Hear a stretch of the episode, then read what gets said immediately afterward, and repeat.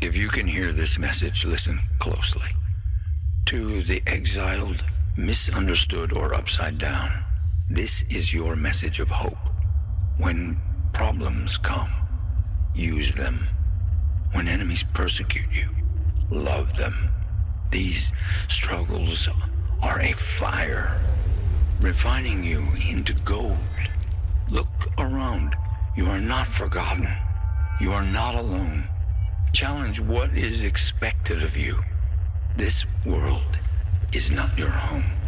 You are different. Good morning. Welcome. Welcome to all of you joining us online also this morning. I'm going to begin with a question today. How many of you are parents and are raising children or have raised children? Can raise your hands. Yeah, most of us had that experience. So I'm going to ask you this question How many of you, when raising your kids, or if you're raising them right now, would measure part of your success by how they submit to authority? Catherine, you can, anybody? Would you, yeah, you, you can say yes to that. Don't be modest. I mean, if you're doing it, good, good for you. I, I, I ask that question because it, it, it pointedly brings something to light.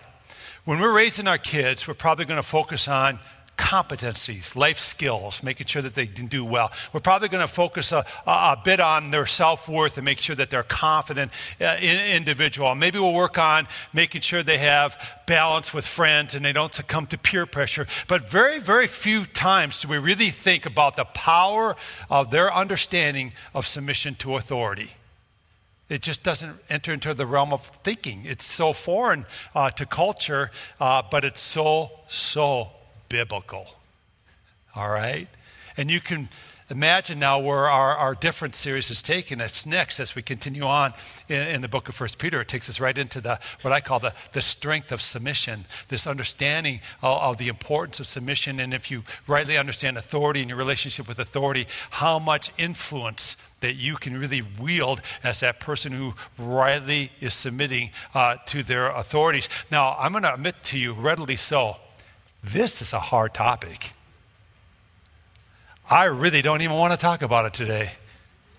But it's also, I think, one of those high potential topics, high potential areas of obedience, that if we really understand it and begin to truly implement some of the things that uh, uh, Peter instructs us in here in the scripture we're about to read today, that's life changing. And you'll do your life entirely differently and so I, I want to uh, ask you to be open to what I'm going to share with you. Don't shoot the messenger. Although I'm going to say this, I've spent much of my life putting these very things I'm going to share with you today into practice, and it's hard. People say to me frequently, I want to go really deep in the Lord Jesus. Well, today we're going to. Uh, this is, this is stuff, it's not for the faint hearted. It's not for the ones who just want to be casual Christians. What I'm going to share with you today is about really earnestly pushing into and, striving to be Christ like in everything that you do and, and every uh, relationship that you, uh, you know, are involved with this applies. And so let's pray. It'll help solve, it'll help calm my nerves, if nothing else. How's that? Would you pray with me? Lord God, um, I want to pray that you would be just supreme in everything that takes place today. That all of us here, Lord, would be willing to just lay down our defenses. And first and, and, and, primarily, we'd be most concerned about pleasing you, Lord, and hearing what you have to say to us today. So, Holy Spirit, would you speak to each heart here today? Would you just anoint this time, make it sacred, set apart for your glory and for the furtherance of your kingdom, Lord? And may, may we just be really receptive in hearing what the Spirit says to each one of us this morning. I pray this in your name, Jesus, and by your power.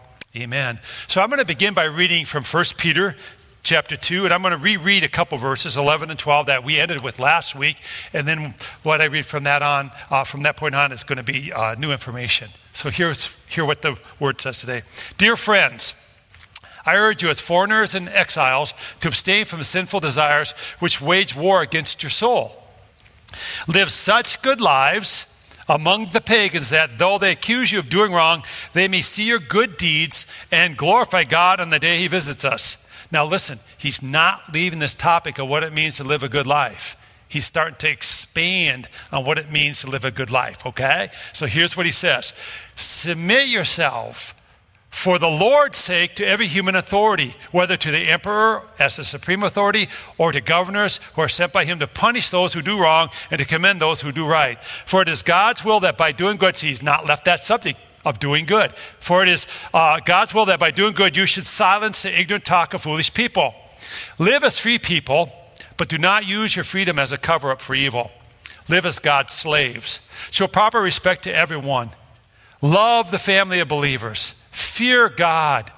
Honor the emperor. Slaves, in reverent fear of God, submit yourselves to your masters, not only to those who are good and considerate, but also to those who are harsh. For it is commendable if someone bears up under the pain of unjust suffering because they are conscious of God.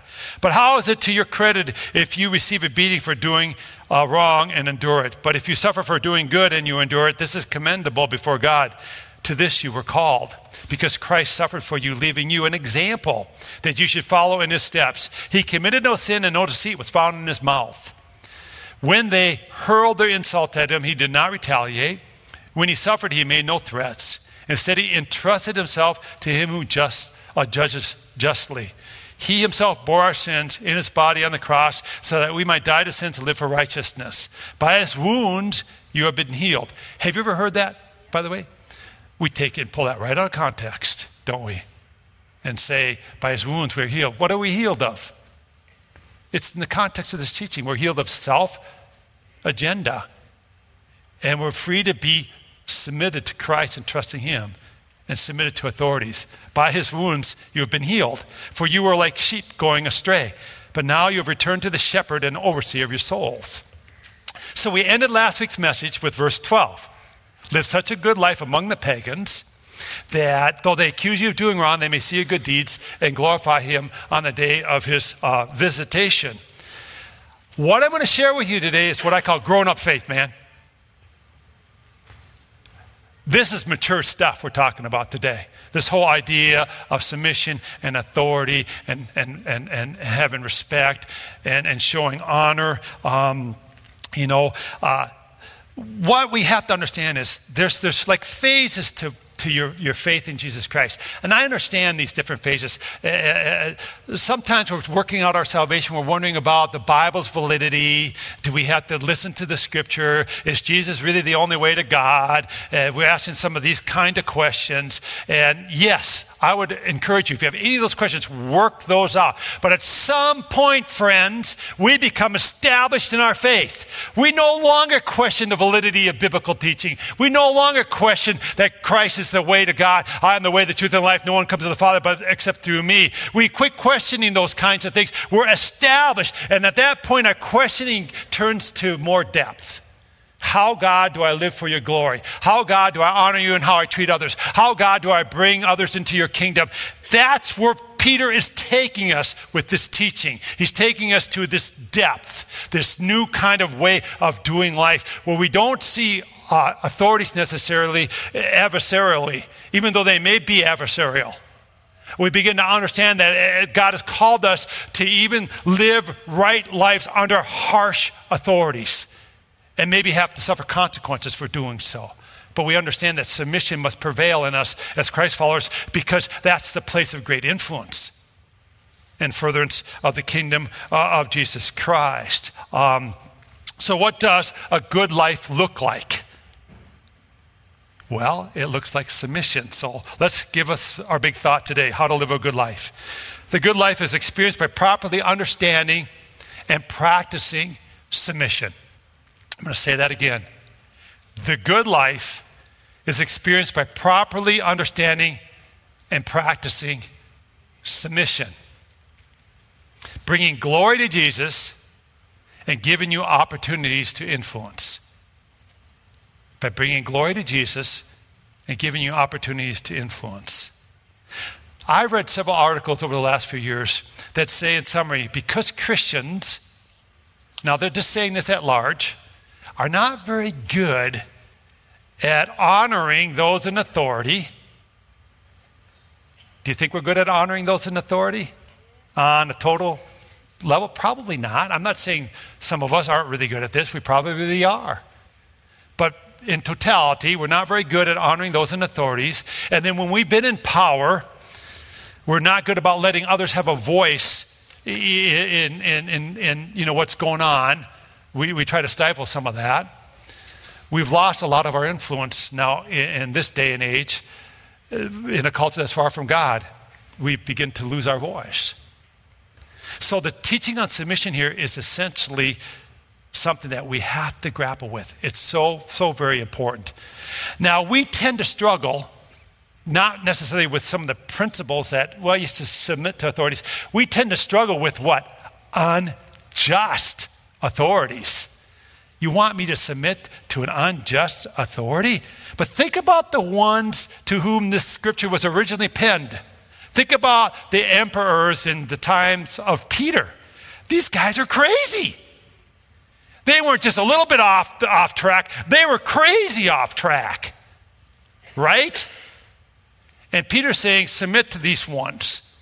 Why? Because it's not for it's it's it's it's for the furtherance of the kingdom, and it's to have a voice of influence. It's to have a witness that brings glory to the Lord Jesus Christ. Uh, he's not saying that these authorities are good and just and okay. Uh, that's not what the First Peter teaching is about at all. It's about our response should be above that if we want to further the kingdom of the Lord Jesus Christ. So, hear this. I want you to please hear what I'm about to say.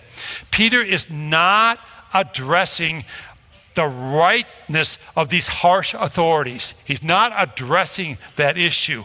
That's what I tend to get hung up on. How about you? But it's not fair. But it's not right. They're despicable, right? They just think about themselves. You can use all this kind of rationalization when it comes to somebody in authority over you. Peter's not addressing any of that. He's addressing our hearts, us. And how are we going to respond to such adversity in our lives as a, as as as a people of God, as a, spiritual priesthood, as a holy nation, as one set apart for the service of Christ? How are we going to respond? And, and he says, This is how you should respond in submission. Now, think about what Peter's been teaching us in the epistle uh, of 1 Peter. We're a new creation in Christ. We're seen, we're saved, and we're being sanctified. We're called to live a holy life, a set apart life, a life entirely differently because Christ is our Savior.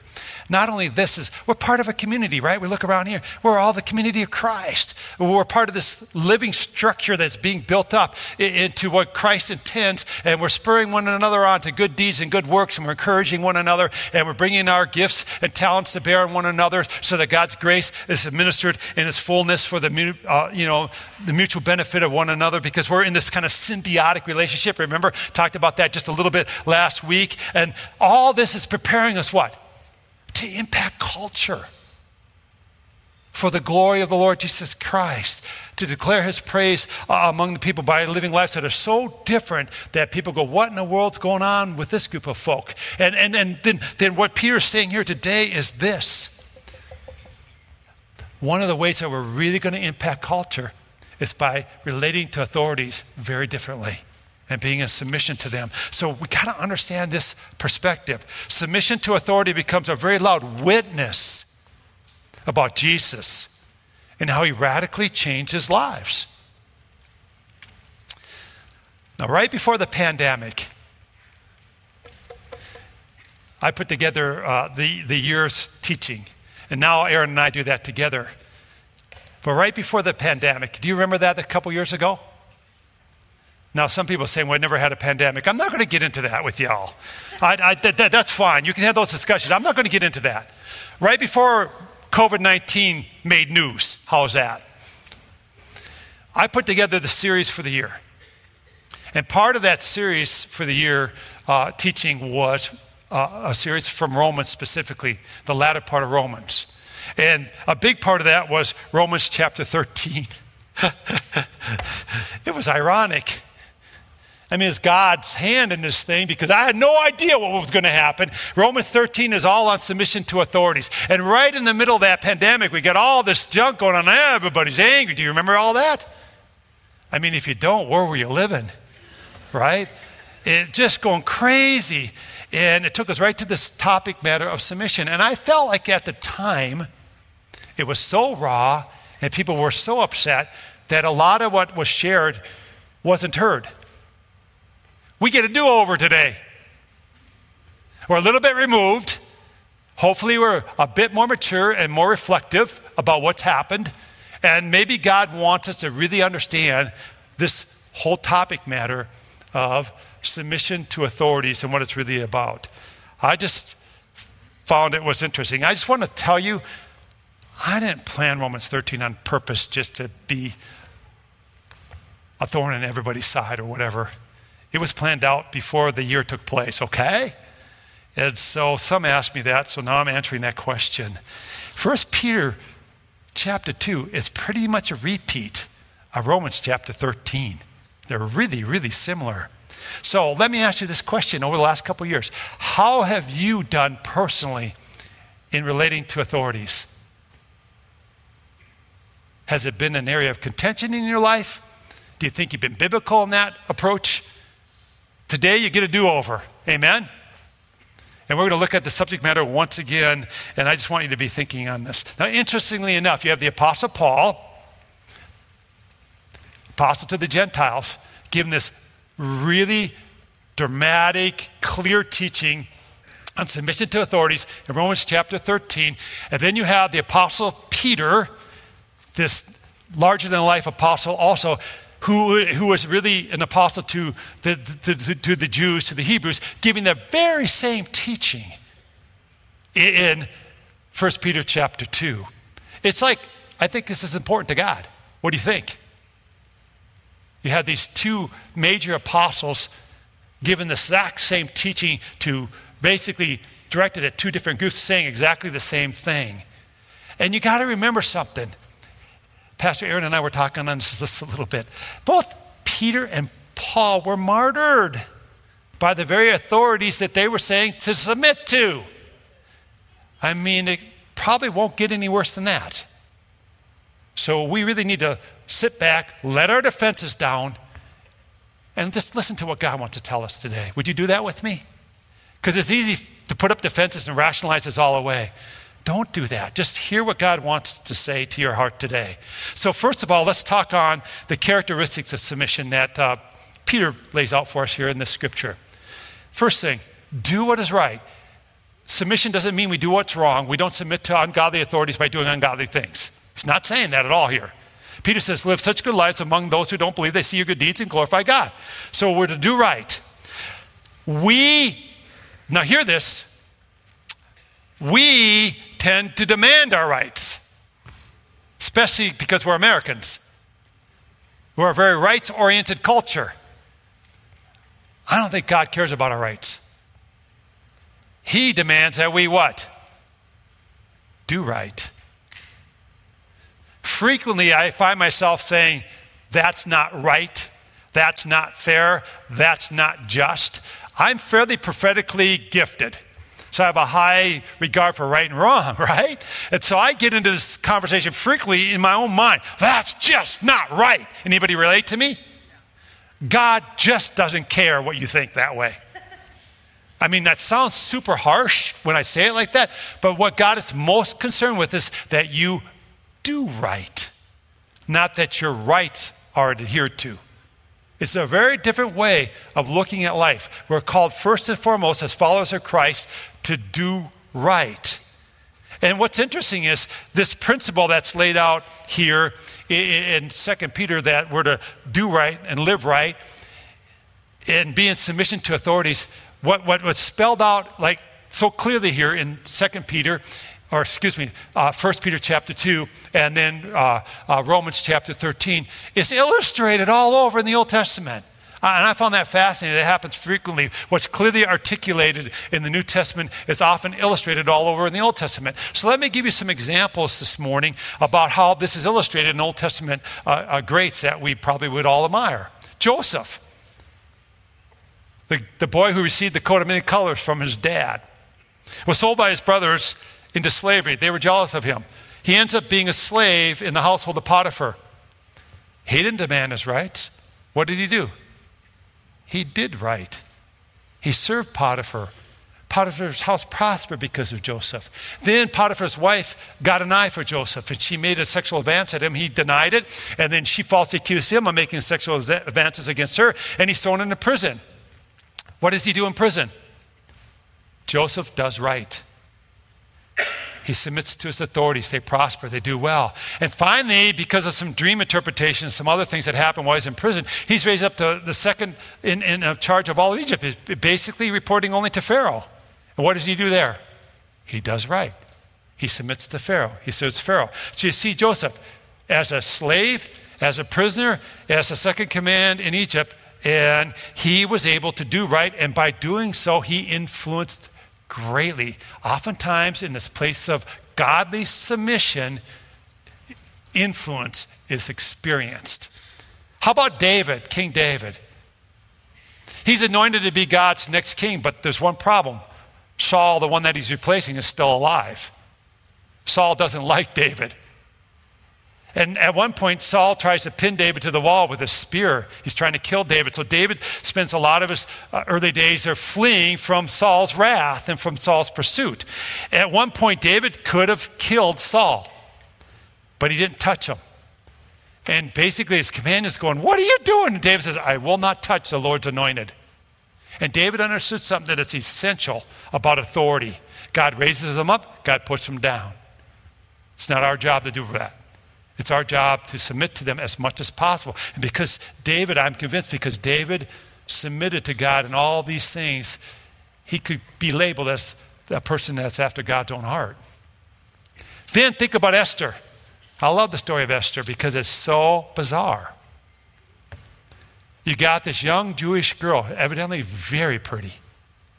Her uncle says you need to get into this harem of this Persian king and all that. He, you know what I mean? it's like, what?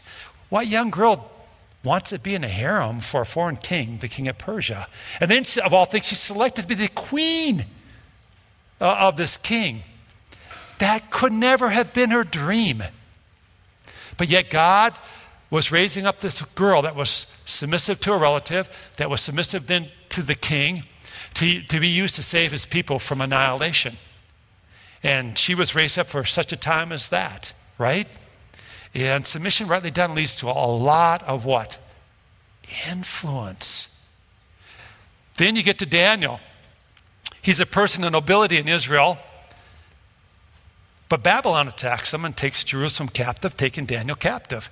And so, what they're going to do now is take these people of nobility and make them basically servants in the household of the Babylonian king. And Daniel's one of those people. That meant he was going to come under constant attack. They're trying to erase his former nationality. They're trying to erase his former personhood. They're trying to recreate him. And the whole time you're seeing Daniel resist that be submissive in doing so, but yet being very, very respectful and all that, and being able to influence. And he lived through a couple kings influenced them. At one point, he kept praying to God. He didn't give up what he's supposed to be doing. He was always doing right. But then some of his, his adversaries tattled on him to the king, saying he's praying to somebody else beside you. And so he's thrown into the lion's den. Remember this story? But God shut up the mouth of the, of the lions and they didn't consume Daniel. And boy, did that king love Daniel. Daniel, are you okay? Yes, king, I am. And, and we see the great influence that he had because of his place of submission. So, what I'm trying to say is this do right, friends. Submission to authorities. It's not about agreeing with what they're doing necessarily, it's not about endorsing what they're doing. It's about trying to serve them in a way that blesses them and also illustrates that you're a Christ follower, okay? Are you getting this? So, Peter instructs us be willing to suffer for doing good because sometimes doing good means that you're going to suffer. And this addresses a big concern I think a lot of people have. How do I deal with an ungodly authority who asks me to do wrong? You don't do wrong. You do right and you suffer for it. I told you this is not teaching for faint hearted. It's not like, oh, this is feel good. No, you do right but you probably suffer consequences. Uh, the, the, the teaching of 1 Peter chapter 2 isn't telling us submit to ungodly authorities and do ungodly things. It doesn't say that. You're going to suffer for doing good. That's probably part of the package, but it's the way you suffer. Willingly and in submission speaks loudly and gives you a voice of, of influence. The person in authority has a position to make your life miserable. Sometimes they do. How you endure becomes the witness that God's greater than that situation because you know what? You're a foreigner, man. You're an alien in this world. You don't belong to this world. That's what Peter's saying here. You may lose a promotion because you won't lie on your expense sheets. Okay. You okay with that? Don't lie in your expense sheets, is what I'm saying. All right? You may suffer criticism and, and harsh treatment for doing right, for being honest and telling the truth. Okay. This brings us to the next aspect of submission then. Forgive, don't retaliate. And now Peter brings us right into this understanding of Jesus. Jesus committed no sin, no deceit was found in his mouth, yet they, insert, they you know, hurled insults at him, and, but he did not retaliate. What did he do? He forgave. You can't expect those friends far from God to act morally. Why do we expect that? They're not going to act morally. Okay. If you allow yourself to become bitter by mistreatment by su- such authorities, who's it going to hurt? You? Yes. And it's going to uh, hurt your ability to influence. Even as I'm sharing this with you, I, I really meant this is hard teaching. Right? Boy, is it powerful. If you want to influence, this is powerful stuff. This last point may be the most important point. Entrust yourself to the Lord. It's a trust issue, friends. Do you trust Jesus? Do you trust that He's in control and He's truly sovereign? Do you trust His plans for your life? Do you think that He can even work through people who don't know God in your life? Are you first and foremost concerned to be conformed to the image of Jesus Christ? Is that what's prevailing in you? You know, Jesus entrusted himself to God. He entrusted his life to God. He entrusted his God's plans that he was supposed to die on the cross for us. When all is said and done, the more you grow up in your salvation, the more you understand God, the less you ask questions about can I do this questionable activity? Can I do that questionable activity? I know you got to work through some of that kind of stuff. When people ask me about questionable activities, what do you think of this or that? And, or, or use the language, well, I'm free in Christ, I can do this, right? I'm going, man, that's a 13 year old question. That's an adolescent question. That's okay to ask those questions. But I don't know if you've had kids, if they get to be 12, 13, they kind of want to know the boundaries, right? They want to know, you know, can I go do this? Can I go do that? You know, and if, what, what's wrong if it's not hurting anybody else and all that kind of logic. And I'm going, yeah, that's adolescent questions. There has to become a point in your life where you grow up and you become a grown up. And the questioning just changes. That's what Peter's doing here in this chapter. You realize that, right? This is grown up questions. Because the reality is, we're all going to serve ungodly authorities. We're all going to have relationship with such ones. We're all going to have to figure out how to do this. And, and how do we do it in such a way that we have influence and we demonstrate godliness? I was blessed when I began to work at 3M to have two very godly bosses. They greatly influenced me. But you know what? That was short lived. Most of my interaction at the company was with authorities that had a non biblical worldview. Now, hear me on this, please, okay? What I tried to do in those circumstances was work as unto the Lord Jesus Christ, and I tried to bless those in authority over me. I tried to work for their benefit as much as possible, realizing I probably never get the recognition. Realize they probably would get the recognition. Okay? But at some point, you become a grown up. And you follow Christ because you love Him. And first and foremost, you're worried about what He thinks of you. All the other things fall in the proper place. It's a trust issue. It's a, it's a, it's a who's controlling me issue. This person or the Lord God who I love with all my heart, soul, mind, and strength. Do I need the recognition of people? No. Is it nice? Yes. But I want to serve my Jesus first and foremost. And sometimes that means I'm never going to be recognized for doing what's right. Are you okay with that? This is grown up faith, man. This is what it means to get deep in Jesus Christ. Last Sunday night, I was asked to speak at Oasis, and Pastor Brendan gave me the topic matter, and I kind of laughed about it. I'll tell you why in a moment. But he said, I want you to speak on God as love, therefore, He is good. You know, I'm really a lovey dovey kind of personality, so I thought, okay. I really dug into this topic personally a lot. When it says God is love, for God so loved the world, he sent his only son. That, that's the Greek word agape, which means for God so sacrificially cared about the world.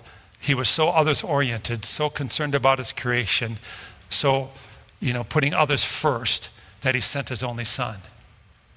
This isn't an emotional love, this is a decisional love. God cared about others so much and their well being that he sacrificed his son so that we can have a relationship with him, right?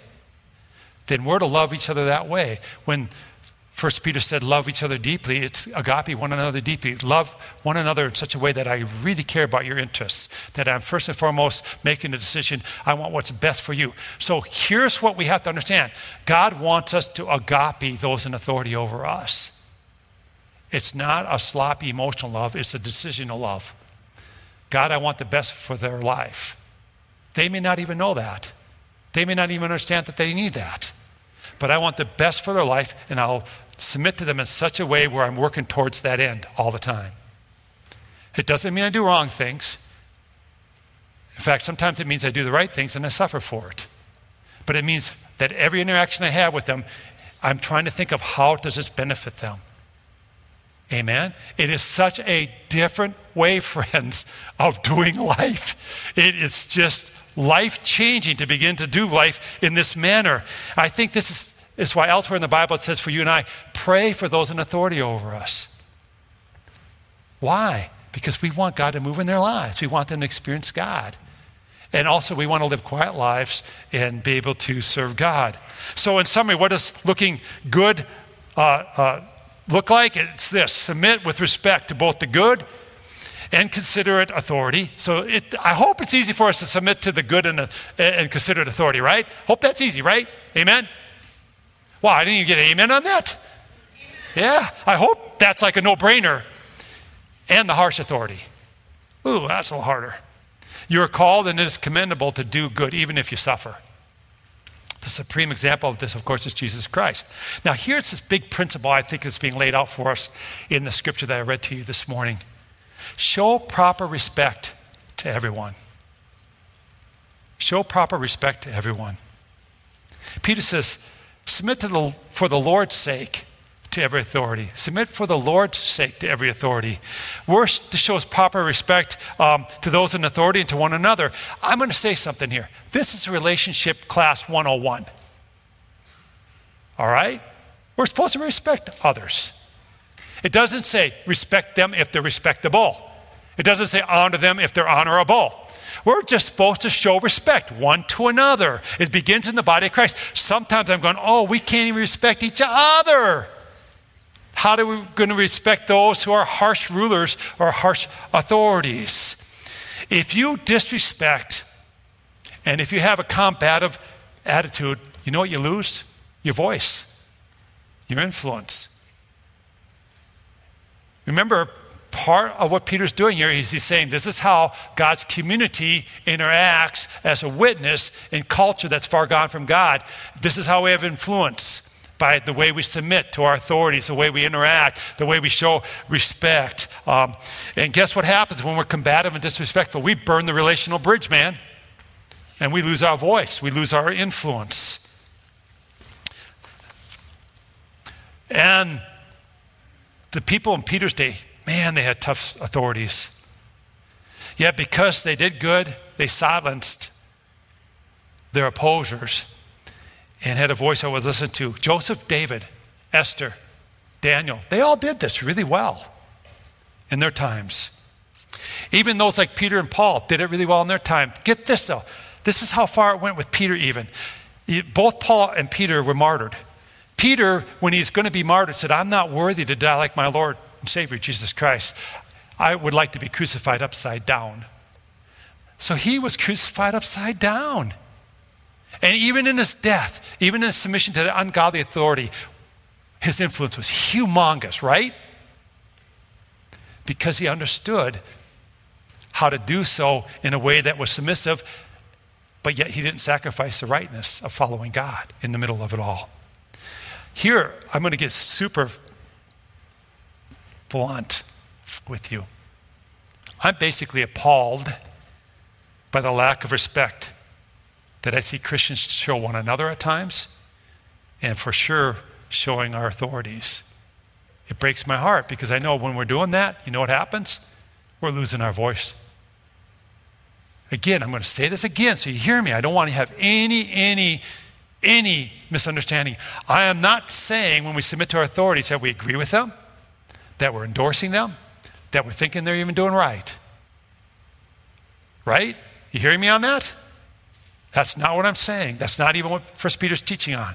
It's teaching on a reaction and how we react to such things is essential for the furtherance of the kingdom of God. So here's our conclusion living a good life, properly understanding and practicing submission, is essential for the furtherance of the gospel. A while back, we did a series called The Remnant, which talked about how do we live in the margins of culture when we're being pushed to the margins. Well, right now, honestly, you may not believe this because this is, you know, we're, we got a large gathering going on here week in and week out. But by and large, Christianity is being pushed to the margins. How do we influence culture when we push to the margins? Well, we live good lives devoted to Jesus Christ. A life that submits to authorities for their welfare and for their blessing. Sometimes that means we're going to suffer for doing what's right. Then we get a better understanding of Jesus, if nothing else because he suffered for doing right. And I don't know about your goal in life. My goal in life is to know Jesus Christ better and better and better. And if in the middle of suffering we can know Jesus Christ a little bit better, isn't that a win for us? It's hard, but isn't it a win? I'm not getting a lot of head nodding here. I'm not very good at suffering, especially when I've done something wrong. A while back, I'll share this with you, I'll be really honest, okay? So a while back, I'm heading up north and uh, I just put my car in cruise. Anybody just do that? I'm driving 11 o'clock at night. I got it set on cruise, probably a little bit over the speed limit. So I get to this town called Mission. Speed limit's 45. I go through three, three 45 mile an hour signs. It's 11 o'clock at night. I'm tired. And um, pretty soon I see the Christmas tree lights in the, in the mirror, right? And I looked down and said, Rats. I'm guilty of sin, man. I'm guilty here all the way. I can't even make an excuse. He pulls me over. What do you know what I'm doing wrong? Yeah, I know I'm speeding. I said, Well, I'm going to give you a ticket for just going 10 miles an hour over the speed limit, which was 160 bucks. And uh, instead of giving me my $250 ticket, I'm grumbling. Vicky says, Thank the man. What? He's giving me a ticket. Well, he could give you one for 250. We're having this conversation in the car. No, I'm not going to thank him. You should thank him. You know, she was right. You're right, hon. Because I deserved a lot worse than that, right? Yeah, all right. Anyway, he gave grace. He gave me grace. He did. He, he, was, he, was, he was kind to me. Um, and I think that's our common thing in life, what we have to struggle against. And why I share that story is this we have this keen justice meter oftentimes going on that's really skewed. I don't speed most of the time. Anybody relate to me? Rats, the one time I do, I get a ticket. Yeah, but I'm still guilty, right? And sometimes we'll look at this authority, well, this person's just a jerk, or this person doesn't care. And, but God would say to you, I don't care about that. I remember early on in my career uh, being over, overlooked for a, a promotion. I deserved it, man. I had done everything, and we could use the money. Anybody been there? And I got overlooked. I was so upset. And I went to uh, Ron Loveland, who was my mentor, lamenting the story to him of what just transpired. I was so upset. And he looked at me and he said, Steve, who do you serve? well, Jesus. Do you serve men? No. He said, Well, then shut up. kind of how he said it to me. I said, Oh. We had that kind of relationship, you know. And I remember saying, Oh, but Ron, he said, But what? You'll get your due recognition in time. If you, and if you don't, you still serve Jesus Christ. So who do you serve here? Jesus Christ or human institutions? I learned that lesson at 26. And it stuck with me the rest of my life. I pray that everybody in here today, you're learning this lesson.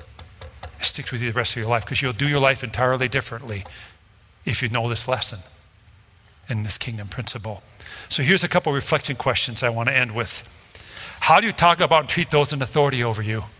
Make it a habit to not talk